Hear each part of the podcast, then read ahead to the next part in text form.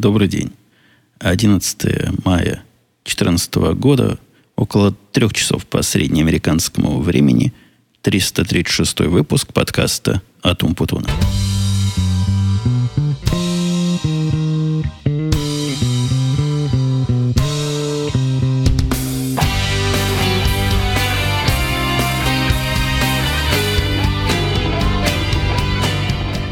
Пока мы с вами не виделись, тут у меня разного всякого произошло. Хотя, как ни странно, на подкаст тем не так, чтобы многое и накопилось.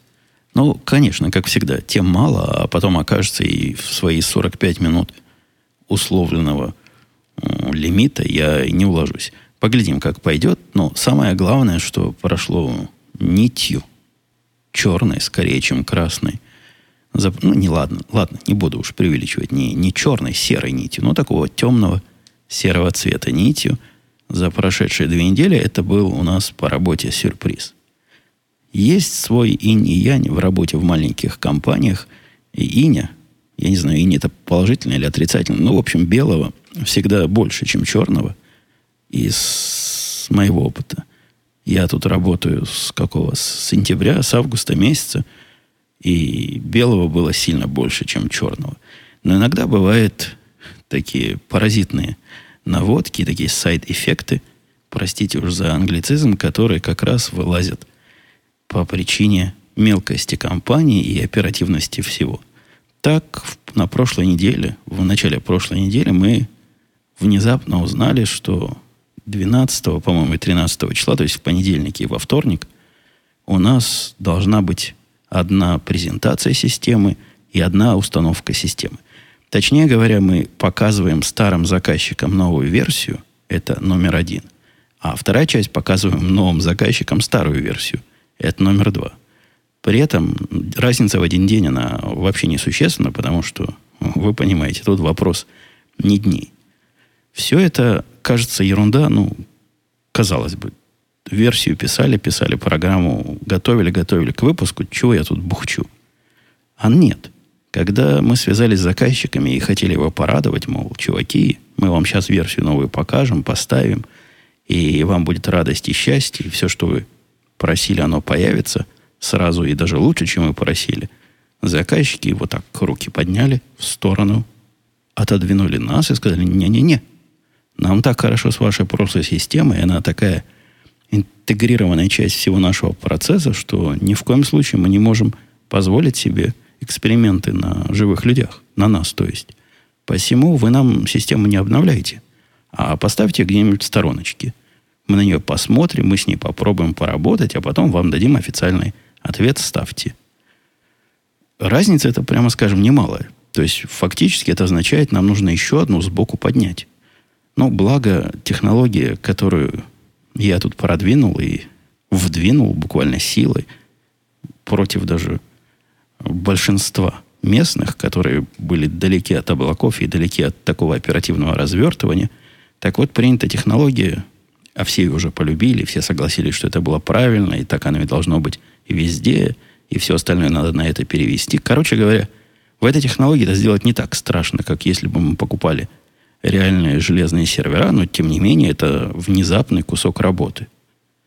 Ну и чтобы нам жизнь раем не показалась, появился совсем другой, новый клиент под подобную же систему и сказал, я тоже хочу, я тоже хочу. И вот вы будете в Нью-Йорке, дорогой президент, говорил он нашему президенту, покажите и нам. И эта проблема еще более смехотворна на слух. Ну, что, казалось бы, значит показать? Ну, приди, покажи, продемонстрируй. Вот тебе демонстрация – Система-то живая есть. Проблема в том, что система живая, которая поставлена заказчику А, ни в коем случае, ни при каких условиях, даже с пьяной головы не может быть показана заказчику Б. По причине чувствительных данных, по причине каких-то идентификаторов, которые позволят заказчику Б понять, что-то ему показывают настоящее. Короче говоря, вторая задача стала как бы построить еще одну систему, то есть уже третью сбоку – в которой все будет как по-настоящему, но не настоящее. Это я вам доложу задача практически творческая. А особенно держа в голове то, что на все творчество отведена неделя. То есть необходимо как-то хитро творчески создать новые данные, которые были бы достаточно случайны, чтобы не быть похожими ни на что настоящее. С другой стороны, достаточно логичными, чтобы, если проанализировать эти данные, какие-то разумные результаты приходили. Ну, то есть в нашей работе, в тем, да вообще во всей околобиржевой работе есть два основных источника. Есть публичные данные, есть приватные данные. С публичными данными ясно, никаких проблем нет. Их берешь как есть, их скрывать не надо, а не можно. А вот приватные данные надо напридумывать, наприватить самому. Они должны быть в определенной корреляции с публичными данными, но их много. То есть этих приватных данных надо около миллиона штук наделать, и там какая-то внутренняя логика этих данных должна быть такая, что потом мы могли эти данные, предполагаю, что они пришли от настоящего заказчика, проанализировать, чего-то умное насчитать, какие-то красивые графики нарисовать и, все это показать. Напоминает это сильно лабораторные работы. У меня в радиоинституте в Таганрогском иногда делаешь работу. Не иногда, всегда, когда делаешь работу, есть конечный график, под который результат твой должен подпасть. А если не подпал, значит, чего-то ты в работе делал не так. Ну, как правило, пытаешься померить там все, что надо, вольтметром, амперметром или еще чем-то мы мерили. Посчитать, а на кривульку не укладывается. Ну, тогда ты начинаешь модифицировать так данные, чтобы они в эту кривульку влезли, и все довольны, и все преподаватели знают, что это полнейшая ерунда. Неправильно замерил, где-то там допущение сделал, но зато к результату оно оказалось близко. Здесь гораздо труднее. Здесь под кривульки так данные не, не подогнешь. Потому что, как в прошлом подкасте я рассказывал, мы сами местами не очень понимаем, чего мы вылавливаем. И результаты анализа настолько иногда поражают, что ну, подстроить это невозможно. Потому что не знаешь, что подстраивать. В общем, это была серьезная такая реальная задача, и, по-моему, я с ней справился. Данные выглядят на мой вкус, похоже на настоящий, на вкус нашего бизнес-департамента из одного человека, моего руководителя. Выглядит они тоже вполне достойно, но при этом полнейший фейк, который не страшно показывать людям. К счастью, эта работа такая одноразовая. Эту систему не надо поддерживать. Вот она показывает. Мы сделали, чтобы она показывала только за один месяц. Она показывает этот месяц и всегда его будет показывать. Никаких обновлений не надо туда загонять. Она статический кусок состояние вот на этот момент. Что, конечно, радует, потому что второй раз эту головную боль поднимать или автоматически все это как-то обновлять и фальсифицировать результаты не раз, а каждый день, это, это была еще, еще та головная боль. Похоже, мы готовы к понедельнику, вторнику, среде к этим демонстрациям. Ну, посмотрим еще. Сегодня делаем последний прогон. Те, кто понимают в циферках, на них смотрят – те, кто понимает в компьютерах, смотрят со стороны компьютеров, что происходит. В общем, готовность номер один. Поглядим, понравится ли заказчику, хотя не похоже, что это может не понравиться, потому что все остальное, с чем они могут сравнивать, ужасно более чем полностью, а на нашу систему они получили рекомендацию от нашего первого, вот того, которому мы уже поставили, который не хочет ее трогать руками – Поэтому, вы понимаете, есть особая такая тонкость. Ни в коем случае мы не можем одним показать то, что другие видели, потому что они еще между собой как-то разговаривают. У нас там в процессе прогона первого получилось, ну, совершенно случайно, количество отчетов за, не помню, за какой месяц мы это делали, за март, было 35 по одному из анализов, а в настоящей жизни их было 36. И даже вот это, это отчеты абсолютно про разные. Но поскольку цифры были похожи, пришлось мне подкрутить пару циферок, чтобы по-разному было, чтобы было 35 с одной стороны и 45 с другой. Ну, чтобы совсем-совсем это было не похоже. Вот такая искусственно вызванная работа, которая, тем не менее, важна. Ну, согласитесь, полезно иметь возможность показать кому-то свой продукт. Таким образом можно новых и новых к себе заманивать. Показываем совершенно выдуманные и придуманные компьютером, но тем не менее похожие на настоящую жизнь цифры. В прошлой неделе я намекал, что не успел э, отобразить вам тему очередной починки посудомоечной машины. Тема эта уже какой-то постоянной в наших выпусках становится. За этот год машинка ломалась три раза. Видимо, ее время приходит, И я, честно говоря, ждал бы от компаний, которые присылают нам каждый раз чуваков, которые чинят, мне бы казалось, что уже экономически выгоднее просто нам новые привезти и поставить. Я там на цены смотрел, не такие уж цены большие. А за работу, за ремонт эти починщики берут, дай бог, каждому. Или со стороны заказчика, не дай бог, никому. И если бы я сам за это платил, то наверняка бы уже после первой починки и потом после следующей за ней поломки все-таки купил себе новую. Но поскольку плачу я номинальный минимум за визит этого чувака исключительно, и, и то, если визит чаще, чем раз в месяц, я ничего не плачу, то ходит и чинит. Да, когда сломался в прошлый раз очередной раз, ну, то ли насос сломался, как-то она со сливом у нее проблема вот с этим циклом. У нее то сбилась, он вместо того, чтобы заливать воду, начал ее выливать, или, или наоборот, что в этом, в этом роде вокруг насоса. Он пришел, все быстро в этот раз починил, какие-то камешки из фильтра достал, говорит, вот из-за камешков, мол, у тебя на еде камешки были, туда попали. Ерунда какая-то. Сколько лет она работала с той же самой едой. И вообще, откуда в еде камешки? Да и насос новый, вот, вот он его поменял месяц назад. Какая-то туманная и мутная история. Но речь не о том. А речь о том, что починщик этот был такого странного вида. Так сходу трудно сказать по человеку, особенно в Америке, насколько вид его странен. Ну, то есть видно, что у него какие-то восточные корни точно в, лице есть. Корни лезут из души. И я не стал поднимать вопрос, откуда ты... Меня сто лет не интересует, откуда он. Меня интересует, чтобы он четвертый раз ко мне не пришел ту же самую машинку чинить. А он же, значит, начал ко мне с подходцами. Ты, говорит, из Греции? Почему из Греции? Нет, говорю я, не из Греции, я из Израиля. У чувака прямо лицо, ну, он такой у него темноватое, аж побелело все. Ну, это как для белокожих покраснела морда – а вот у тех, которые темно-серо-черные, у них оно бледнеет, насколько я понимаю. Побледнело все, думаю, сейчас за... схватится за, за свой нож и начнет наводить национальный порядок. На самом деле оказался он палестинец. То есть вот из того самого гадюшника. Но палестинец какой-то уже обжитый здесь, в Америке, поэтому он быстро справился с шоком и гневом. Мол, врагу, врагу чинил машинку. И вообще работал на врага.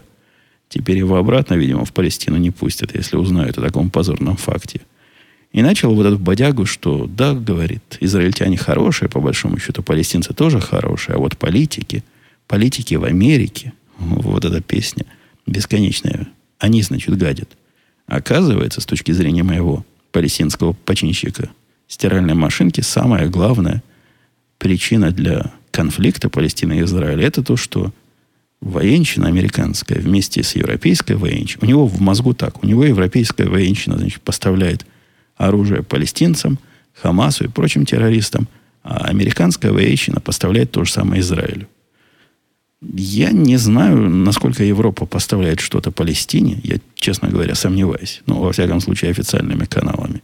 Деньгами, да. А вот оружием не знаю. Но в его понимании это как раз не следствие, это как раз причина. Вот военщина хочет побольше продать своего военно-промышленного комплекса, и от этого стравливает два таких любящих, нежно и горячо любящих друг друга народа. Я дискуссию, как вы понимаете, не стал начинать, потому что не для того мне починщики, чтобы дискутировать о положении политическом на Ближнем Востоке, но переубеждать тоже не стал. Так невнятно покивал головой то ли да, то ли нет – на этом мы распрощались. Надеюсь, в следующий раз встретимся с ним не скоро. Эпопея номер два по поводу оптимизации расхода воды все еще не завершена. Явно какой-то результат, но минорный, проявляется. То бишь вместо 400 долларов счета пришел очередной на 300. Но мы с вами рассчитывали, что он должен перейти раза в три меньше. А он все равно еще дорогущий. И на этом, я думаю, я буду переводить дело в политическую плоскость, буду связываться с городом и требовать, у меня на понедельник стоит напоминание, связаться с городом, потребовать, чтобы их проверяющий пришел, насчитал, ну, сравнил мой счетчик внутри с тем, который они проверяют, потому что быть такого не может, поскольку быть такого не может быть никогда. ничего никуда не утекает, а все равно я какие-то тысячи кубометров и, и тонн этой самой воды растрачиваю непонятно в какое место. Мой с ними разговор первый, я о нем упоминал в одном из подкастов, как-то не привнес большой надежды, что они открыты в эту сторону. Они там сильные технократы. Проверили в своей компьютерной системе, система говорит, счетчик новый. Какой-то магнитный, удаленно позволяет снимать данные, они снимают, значит, все в порядке. Что говорит заказчик с этой стороны? Ну, это... И я их таки понимаю. Наверное, таких, как я, которые натратили много воды, а потом предъявляют какие-то свои претензии, наверное, много. Но я все-таки попробую пробиться через эту бюрократию и добраться хоть до кого-то. Я еще попытаюсь эксперимент провести по самостоятельному подсчету. Теперь-то счетчики я вижу. И могу посчитать, сколько было. Наверное, за неделю посчитаю. Потом, видимо, на два месяца вполне можно все это дело проаппроксимировать и прикинуть, сколько бы должно получиться. Вот будет сюрприз, да, если я посчитаю, окажется, что на самом деле они берут то, что надо. Не-не, я, я сильно в этом сомневаюсь, но посчитаю и доложу вам результат этого подсчета.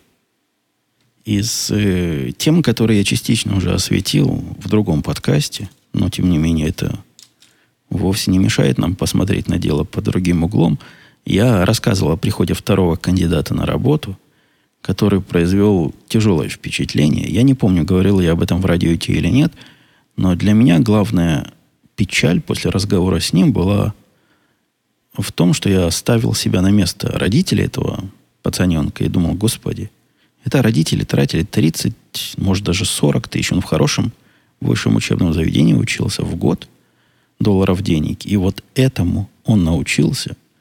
Пришел парень, который ну, тоже кореец и, и тоже из, того, из той же конторы. Там даже были предположения, что это такой заговор. Один с другим специально договорился. Ну, как два. Один семечки продает возле банка. Помните анекдот про этих двух евреев? Но это слишком было бы тонко. То есть вынести вот эти два часа позора, которые он вынес у нас, и делать все эти тесты, и специально все провалить, как он провалил, для того, чтобы предыдущий кандидат прошел на ура – это слишком, слишком продвинуто и слишком попахивает теорией заговора. Провалил он все. Причем провалил он еще до того, как зашел в помещение к нам, в офис. Это первый урок, дорогие мои слушатели. Мне многие стали, кстати, писать со своими вопросами по поводу, как же резюме правильно создать и как на работу правильно устраиваться. Я небольшой консультант. Есть специально, видимо, обученные люди, которые знают всю эту науку и берут за это даже какие-то деньги – то есть дают, видимо, какие-то гарантии, раз они с вас деньги берут, видимо, они вас чего-то научат. Я в этом деле всего лишь потребитель ваших резюме и ваших э, интервью с вами. Так что особо мудрых советов я не дам, не ждите. Но совет в том, что вовремя приходить на интервью при всей своей банальности, вы знаете, это, это важная вещь. Я небольшой формалист. Когда пришел этот второй чувак на интервью, я, по-моему, в шортах сидел и пил пиво. Но нельзя прийти на интервью на полчаса позже, чем тебя ждут. А если что-то такое случилось, что заставило тебя прийти на полчаса позже, абсолютно немыслимо, что ты не позвонишь тем, кому ты опаздываешь, не извинишься, не скажешь, я вот опаздываю, может, перенесем, или вы подождете меня. Мы люди занятые. Да и в этот день мы пришли в основном для того, чтобы с кандидатом встретиться. И вот мы сидим, как дураки, полчаса никого. Решили, что он уже не придет. А он заявляется. Весь, значит, запыханный, видимо, спешил, бежал, но позвонить рука до телефона не дотянулась. Урок номер один, да, дорогие кандидаты, не делайте так. Второй, второй меня вообще поразило. Я понимаю, что молодежь вся социальная. Я понимаю, что они все эти молодые и резвые сидят в снэпчатах и прочих фейсбуках, исключительно этим живут. Но нельзя, ну никак нельзя, придя на интервью, особенно на которое вы опоздали, начать с того, что попросить всех подождать, даже не попросить, а кинуть, типа, чуваки, сейчас, погодите. И после этого 15 минут чего-то набирать на своем телефоне, общаясь, не знаю с кем. Не с нами. То есть мы сидим на него, обалдело смотрим, он что-то на своем телефоне тыр-тыр быстро так умеет, ну, как мой мальчик. такой натренированный на э, тач-клавиатуру. Да, мы посмотрели навыки набора на телефонной клавиатуре у него, судя по всему, выше всяких похвал. К сути позиции это никак не относится. Ну и дальше все пошло. В принципе, после этого его можно было бы уже выпроваживать. Поскольку людь, ну согласитесь, какой-то странный. Если он такой необязательный в том, что должно произвести сильное впечатление, можно себе представить, какая степень необязательности будет во всем остальном. Если бы он пришел чисто ко мне и не было там других людей, я бы на, с этим, на этом с ними попрощался. Вот так жестоко, реально, даже объяснив почему. Но все-таки решили мы, раз пришел, и мы пришли, ну, чего будем время тратить, давайте поговорим. Я заготовил для него вопросы, потому что у него же компьютерное образование. Начал их задавать, такие фундаментальные компьютерные, очень простые вопросы. Это была такая разминка. Я готовился задать настоящие, серьезные вопросы. Но это было слезы. Слезы, потому что до серьезных вопросов дело не дошло, и после того, как я спросил парочку вот таких простых совсем на ровном месте, и получил чудовищно дикие ответы, это из той серии, когда, видимо, он даже не слышал, как правильно на этот вопрос отвечать. То есть знать он вообще не знает ничего. К интервью он, похоже, по каким книжкам готовился, но перепутал ответы. То есть он дает какой-то ответ, в котором логика, возможно, и прослеживается, но не на мой вопрос. Мой коллега тоже задал ему пару вопросов, после, после чего все это я остановил. Говорю, так, все, все. Поэтому хватит спрашивать, давай спросим его по чему-нибудь, о чем он знает вот конкретно из поля. Начали вопросы из поля, а он у нас был э, программист для веба. То есть тот, который делает все, все красиво, и чтобы оно все работало. В, этой, в этом поле я тоже небольшой специалист, но это мой коллега расспрашивал. Но даже моего небольшого уровня понимания этих вопросов было достаточно, чтобы понять, э, чудовищность ответов. Ответы были...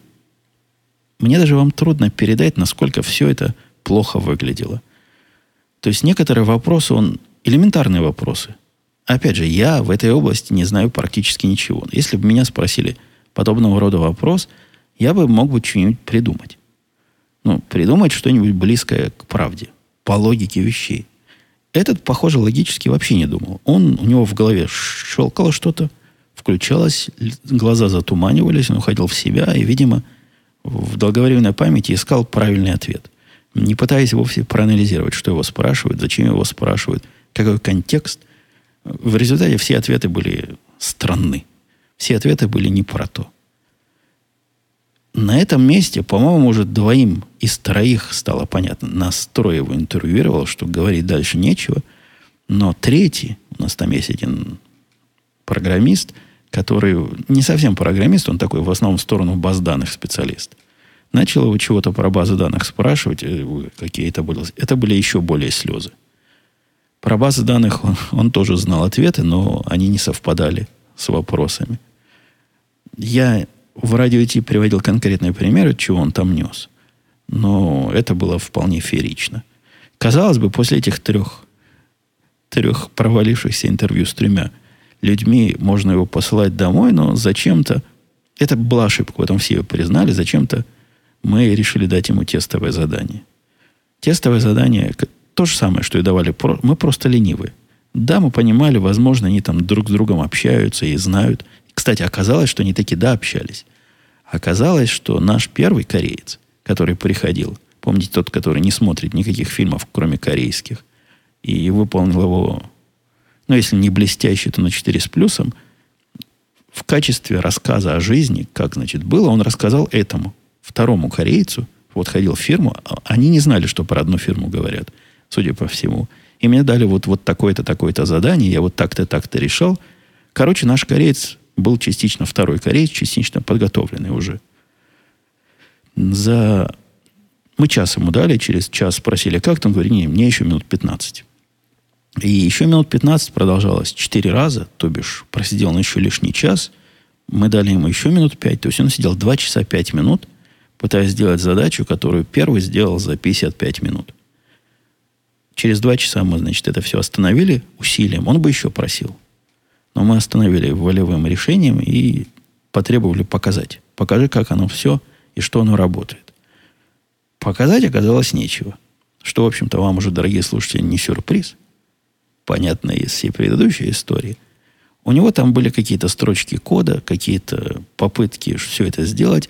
Но главное, а главное мы ожидали от него сделать вещь. То есть простую вещь, которую мы попросили сделать, вот это было задание. Конечно, процесс интересен. Конечно, как он что пишет, прямо скажем, важно. Но эта важность меркнет, если он не может из пункта А доехать в пункт Б. То есть э, виртуозность его вождения уже судить не приходится. Он просто до, до пункта не доехал. Не доехал далеко. Ну, совсем далеко. Ну, сделал, наверное, по результату процентов 20 из того, что сделал первый за половину времени. А по количеству буквок, что он написал, наверное, в раза в три больше всяких глупостей успел за это время сгенерировать. Провалился он полностью, и, судя по всему, он по нашим лицам и по всему процессу прохождения интервью понял, что что-то не так. Но тут у него были вопросы. Он говорит, дорогие значит, эксперты, я вижу, какие вы тут умные. Он льстил нам постоянно, рассказывал, как он поражен нашими вопросами. На каждый вопрос он прежде всего отвечал, какой прекрасный вопрос. И после этого в ответ нес какую-то ерунду. Так вот, дорогие умные эксперты, расскажите мне, как, как дальше проходить интервью. Но мы ему выдали, эти дорогие эксперты, без, без всякой мягкости, что, во-первых, не пиши глупости в резюме о том, о чем ты не знаешь. Во-вторых, ну, хоть что-то выучи. Ну, хоть как-то научись хоть чему-то делать, а потом иди на работу, потому что научился. Поскольку сейчас тебя даже на стажера или начинающего стажера взять невозможно из-за полного отсутствия наличия как практических, так и фундаментальных знаний. Тяжелое зрелище было, хотя, с другой стороны, поддержало наше решение взять первого. Первый по сравнению с ним просто профессор. Он там, вы помните, тоже не блистал. И он был тоже ограничен – но, во всяком случае, в рамках своих ограничений, в рамках того, что, того, что он знает, он таки знал. А того, что он умеет, он реально умел. И смог выдать продукт на гора. В общем, первому мы уже предложили работу. Конечно, не столько, сколько он запросил с наглой мордой, а столько, сколько мы посчитали нужным. Он с радостью согласился. И начинает он работать через неделю. По-моему, со следующей недели уже. Вот не с этой, которая будет, а через неделю – Приходил он пару раз. Мы ему показали, что куда и где учить. Дали книжек, каких почитать. Книжек дали почитать в области, не в той, в которой он будет программировать, а в той области, которая позволяет всем остальным в этой компании разговаривать на одном языке.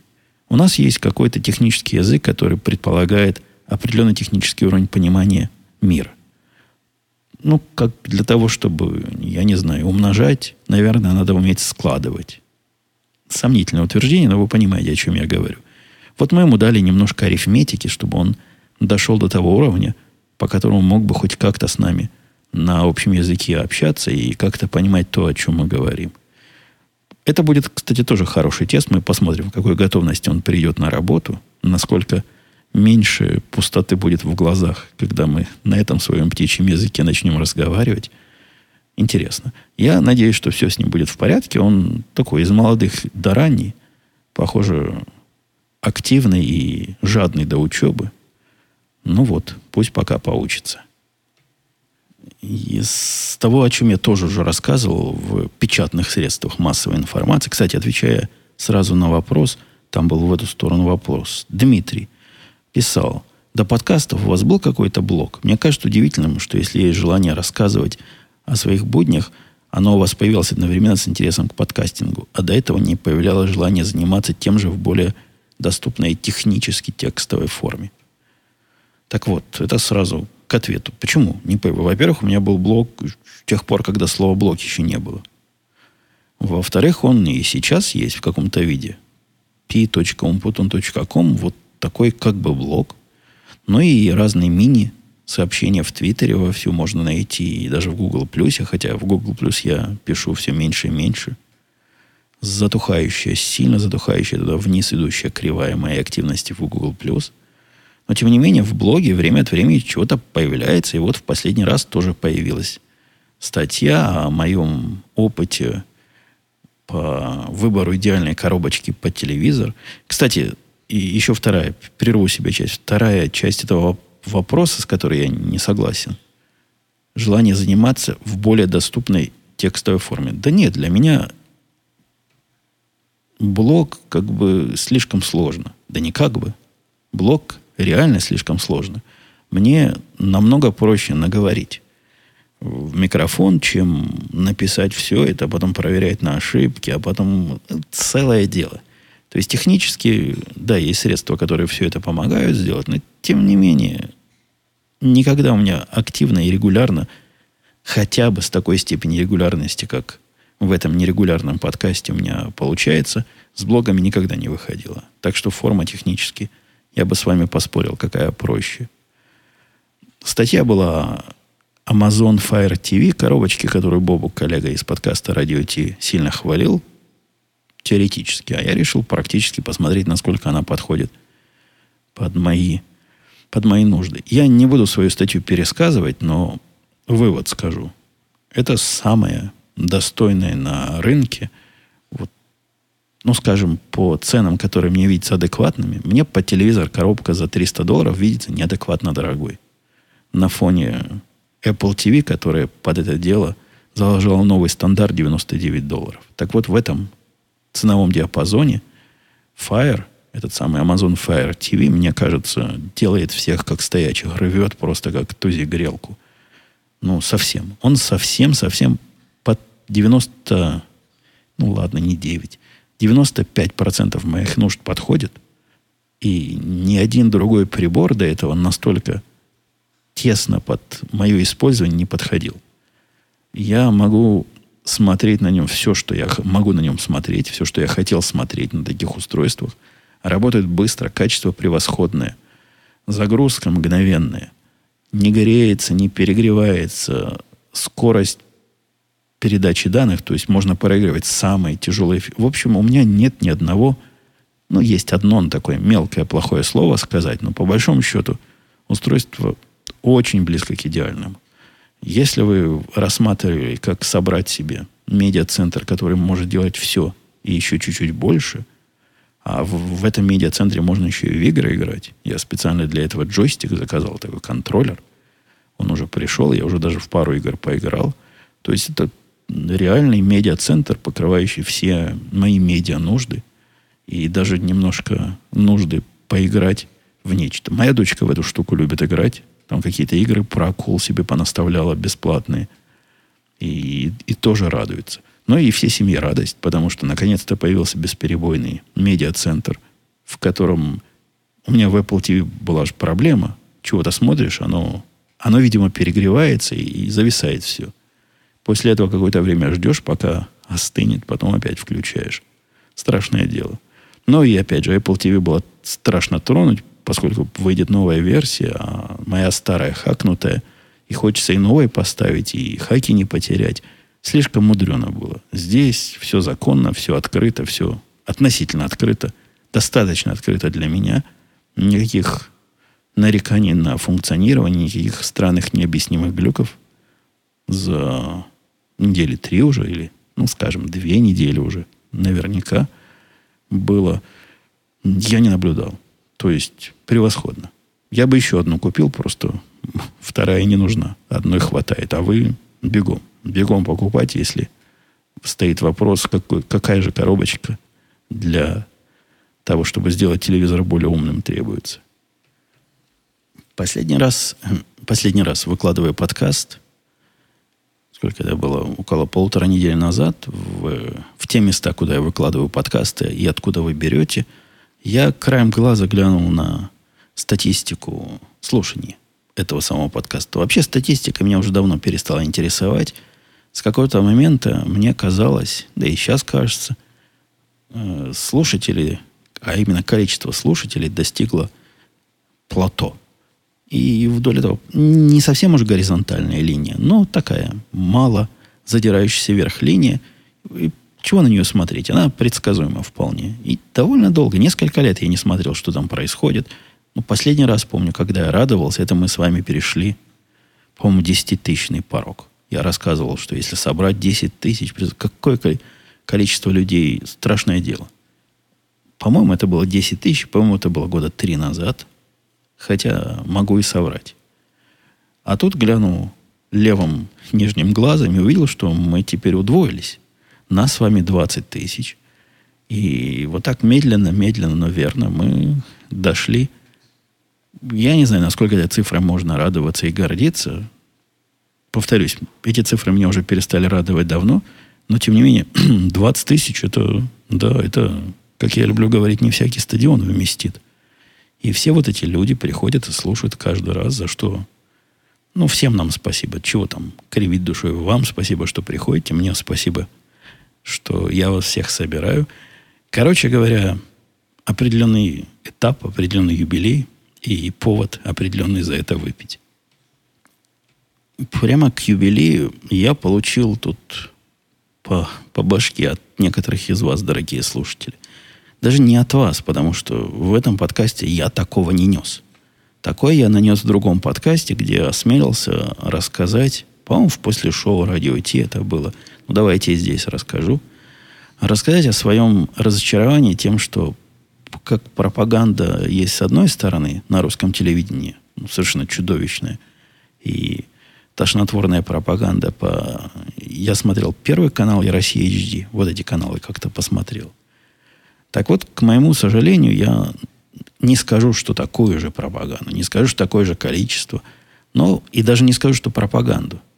Но не профессионализм нашел на альтернативной точке зрения, а именно на канале «Дождь», когда их некие обзоры, речь шла про экономические обзоры, совершенно явно либо, да не либо, а наверняка одновременно показывали и не очень глубокое понимание темы, которую они обсуждают, и очень глубокое желание эту тему натянуть на свое шаблонное видение мира.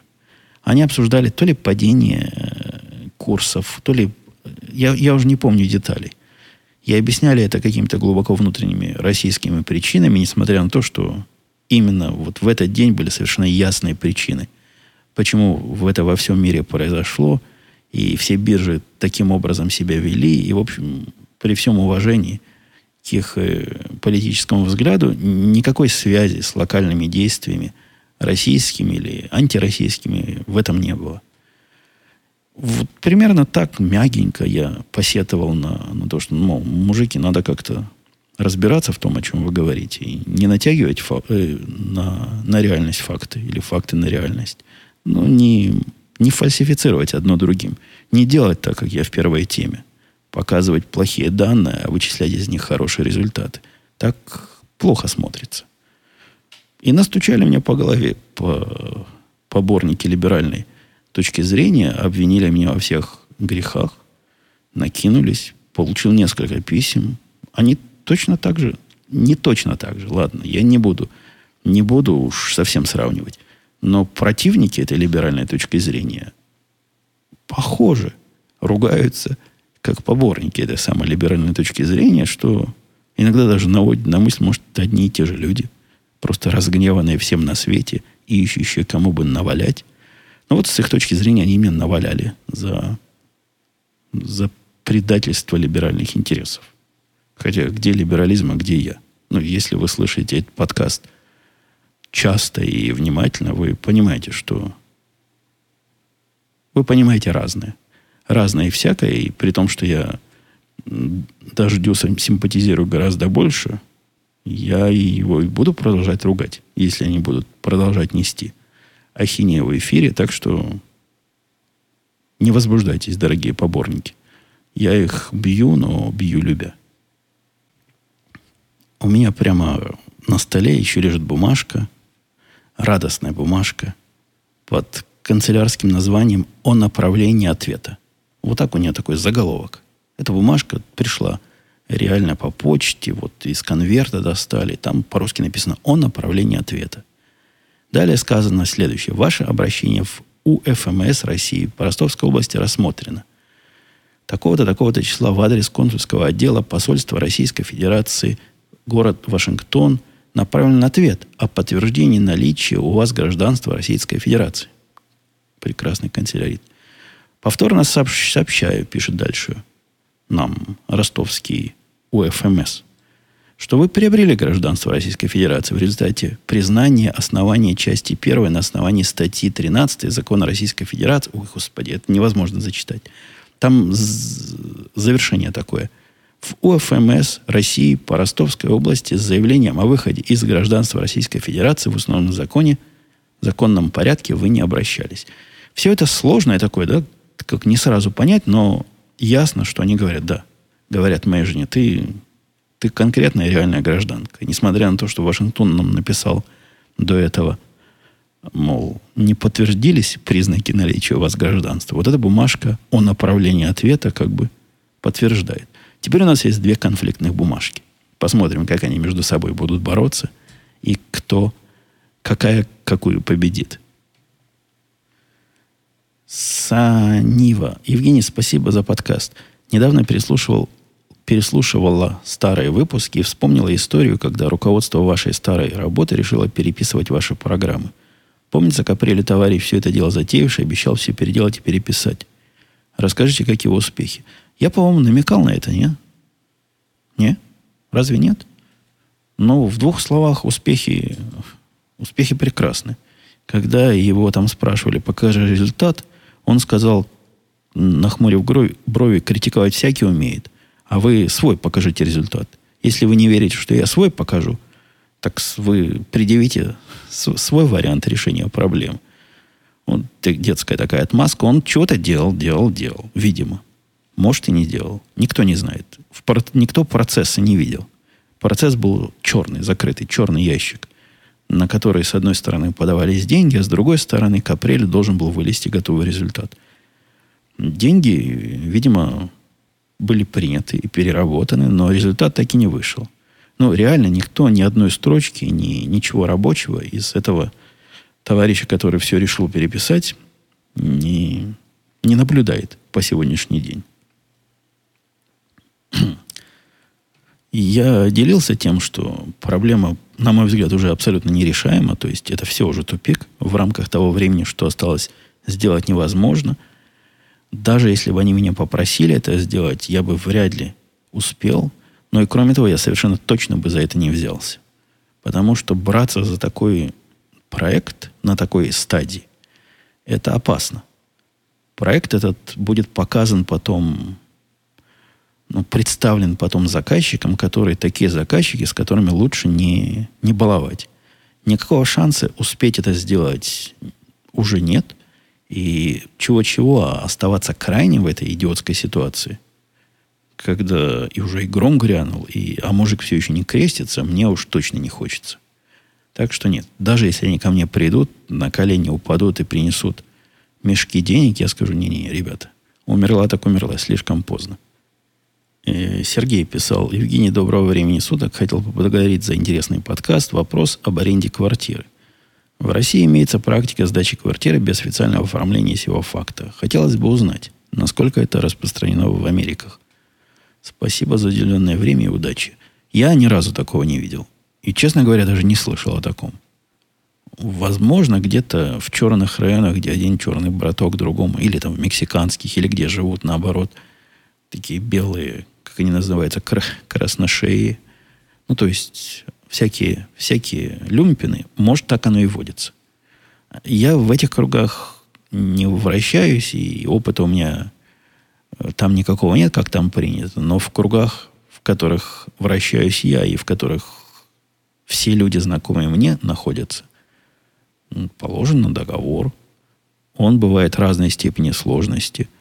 От ну, есть даже шаблоны такие, которые, по-моему, даже покупать не надо на сайте официальном городском или штатовском выкачиваешь его, вставляешь туда руками, вписываешь прямо в распечатку. Кто сдает, кто получает, э, адрес, подпись и все. И есть договор. Одну страничку занимает. У нас последние годы вот примерно такой был на старой квартире, которую мы снимали. В старом доме. Квартире, которую снимает мальчик, он же мне приносил свой договор, он до сих пор на столе лежит, там страниц 5, наверное. Мелким почерком какого-то договора. Ну, в общем, там все вполне, все вполне понятно.